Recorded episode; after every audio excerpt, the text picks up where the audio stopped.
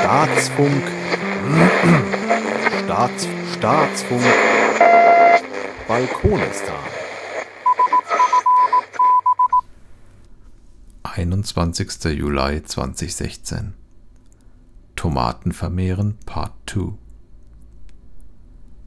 Nachdem die frisch eingetopften Ableger aus Part 1 ziemlich schnell die Blätter hängen ließen, habe ich mal etwas für mich völlig Neues getestet, nämlich Anzuchterde. Circa 4 Euro für 20 Liter, also auch recht überschaubar im Preis. Und siehe da, alle inzwischen vier Ableger der großen Tomate haben sich erholt und machen einen fidelen Eindruck.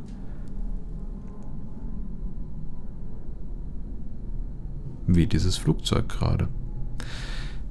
Die Ableger der kleinen Tomatenpflanzen hingegen, irgendwas Cocktailtomatenartiges, ziehen nach einer Woche im Wasser immer noch keine Wurzeln, allerdings geben sie auch noch nicht auf.